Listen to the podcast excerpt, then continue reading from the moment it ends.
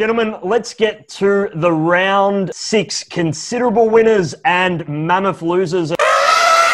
Maxi, let's start with you. Who did you have as your considerable winner for this round? Had the Fremantle Dockers, even though they, they had a poor start considering that they didn't win any games until they played Adelaide.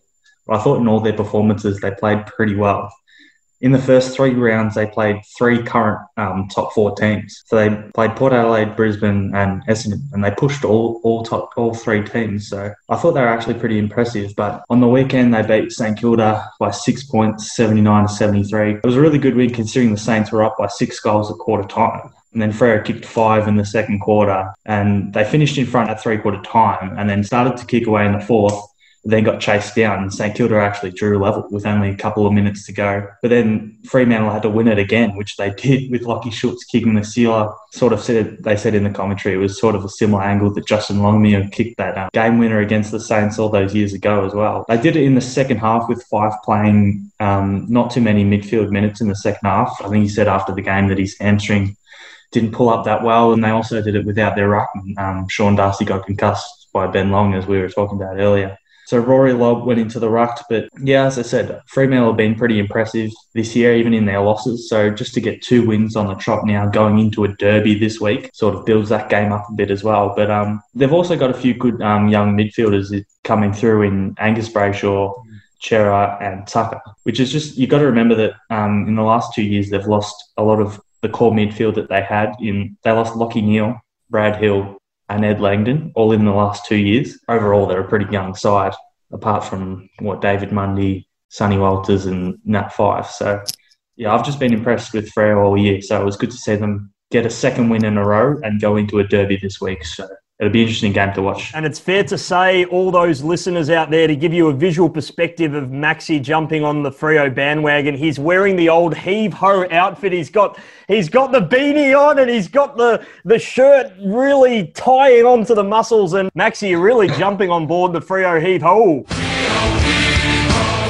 Maxi, have you got the actual Docker tattoo on your arm? No, I haven't, sir. okay, well, we're not going that, that far yeah. quite yet. If they win the flag this year, I'll get it. All right, you heard it first here on In the Ballpark. if Freo win the flag, Maxi is getting a Docker tattoo on his arm. Um, I'm just going to say I am, Serps. I'm getting behind Freo for that reason solely now. Absolutely. They're hard not to like, aren't they? But uh, I'm actually going to look at uh, Port. We did talk about them just before. Are they back, lads? A few years of not fully realising any of that hype. Probably not even since that um, that 2014 final where they were. I didn't hear you, Maxi. Sorry, my bad. 2014 it was, I think. But it, yeah, that's the one. 14 it was. It, it looked down by um, a kick at the end away from a grand final. That would have been incredible. But look, maybe this is their time. You know, um, alternative year or not, the pressure was certainly on. So maybe. Um, maybe their their opportunity is here. And imagine, just imagine uh, being there at the end and having it at home. That would be, it would be a scene, wouldn't it? Would they wear their um, traditional prison bars?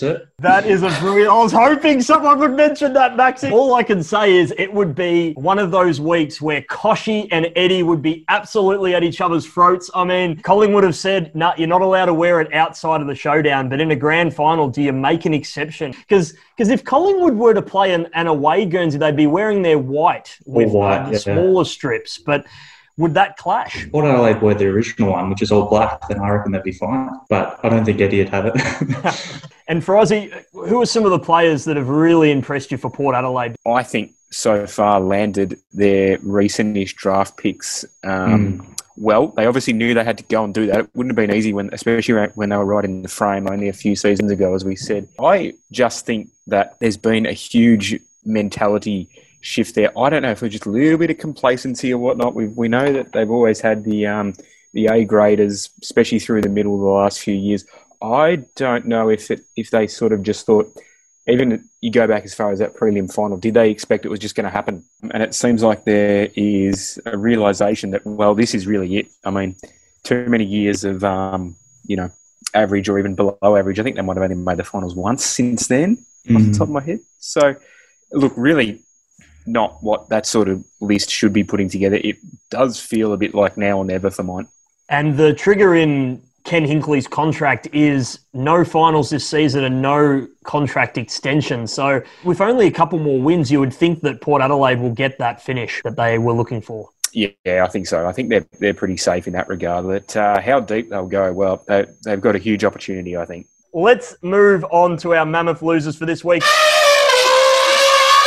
So, Maxi, who is the mammoth loser for you for this round? My mammoth loser was Sydney, who lost to Richmond by eight points in one of the worst games I can remember. So it was 34 to 26. I sort of I remember I saw a post on Facebook. I thought, is this the halftime result or is that the full time result? Damien Hardwick and John John Longmire sort of went head to head after the game in sort of discussing what Sydney's Sydney's tactics were. But um, I, I, sort of picked Sydney. Obviously, it was a terrible performance, and also because they lost Josh Kennedy, who's done a medial ligament about six weeks, and also Isaac Heaney, who's done his ankle, will be out for the rest of the year. So Sydney have got a pretty young team at the moment, and to lose two of their core senior players when they're already missing Buddy and Sam Reid, particularly to miss Isaac Heaney, who's probably their main sort of focal point up forward at the moment. And just the Sydney Swans, their last three scores are 26, 43, and 39. So I'm just sort of wondering, like, where are their scores going to come from? From what I hear, I think Callum Sinclair and Tom McCartin are a chance to come in this week. But just looking through both their career stats, they both average about 0.5 goals a game. So whether that's actually going to have a big enough effect to boost those scores up from, as I said, their last three scores are 26, 43, and 39. Where the Swans going to be able to find a winning score? And also just looking at their results, two wins against Adelaide, who are currently 18th, and North Melbourne, who are currently 16th. And the Swans find themselves 17th at the moment and playing Gold Coast this weekend at the SCG. But just looking at the odds, I just think the Gold Coast are a fair chance to win that game. So do they still think that they can play finals this year or are they pushing uphill? So I still like Sydney's list. I think they've still got a lot of good good young players in Ollie Florent and Will Hayward, Blakey, Mills, a lot of others. So I just think this week and particularly in the coming weeks to come, they're going to be struggling. So that's why they're my mammoth losers for the week, sir. My big question to you, Maxi, is if Buddy Franklin does get fit within this season, knowing that Sydney probably will finish in the bottom four, is it worth playing Buddy for this season? An interesting question. I know they brought him back for the last game of last year to play his 300th. He was looking good during preseason, but then he broke down just before the games are about to start back again. So do you try and get four or five games into him just because you're paying him what a million dollars a year? You want to get some return, and yep. if he if he if he continues to break down through preseason, maybe you think we might try to squeeze every single game that we can out of him. But yeah, his body's starting to break down, so it's an interesting question whether or not you just save him for the preseason and try to get him through to 2021 with a full preseason. The money can't be ignored. I mean, if someone was to work out a uh, a cost per minute on the field equation, God, you'd hate to you'd hate to see it, wouldn't you? It would hurt a lot of Sydney Swan supporters, I think. Frizy, let's get to your mammoth loser for round six. Yeah, boys, I've got, I've got to go Hawthorn again. I mean, we're just speaking about low scores. Well, it's been the case for them probably too often. I think behind closed doors there, you might have one pretty cranky coach. And I'll tell you what they have mm. got, just having a little look this week, is a very aging list. Also, a bit hit and miss the last couple of seasons with the guys they've brought in. The, the hits are, I mean, they're, they're obvious when you talk about your um, your Mitchells and O'Mearas and these guys. But um, I wonder where the next even couple of years goes for the Hawks, to be honest. Yeah, as you mentioned there, Frizy, Hawthorn has a very, very aging list. They're the third oldest in the AFL as we currently speak. Collingwood and West Coast slightly ahead of them. The question is rebuild do Hawthorn have enough young talent on that list, enough emerging talent on that list to seriously consider them going up the ladder like what they did in the mid 2000s, where they acquired all of that talent, as we know? It's a long process, as we know, but it did work for them in the past. It paid more dividend than they, they could have ever expected. So, look, maybe. Yeah, that's a sort. That's a sort of thing. There's a there's a fine balance between making the finals, finishing seventh or eighth, and mm-hmm. being in being in no man's land where you, you're not challenging for a flag, but you're also not getting access to high draft picks as well. I was sort of a bit critical. I know they got Chad Wingard in, and I think he's still got a lot of good footy ahead of him. But I thought they could have got that deal done without trading Ryan Burton. He seemed to be probably, along with Worpel, the most promising young player. So yeah, I still sort of question that mentality. I think I wonder if Adrian Dodoro would have done that trade. And I still reckon they've got a, a really solid AFL top six sort of midfield when you look at O'Meara, Mitchell, and Worpel. But when you look at their um, forward line, they've sort of got Gunston, who's probably got a few years left. Then you've got Bruce, Puopolo, and a few others who are sort of starting to age. So I look at their midfield as sort of is what's going to keep them competitive for the next couple of years. But then you look at where they should be targeting the draft is at either end, considering that they've still got Mitchell and O'Meara and Worpel.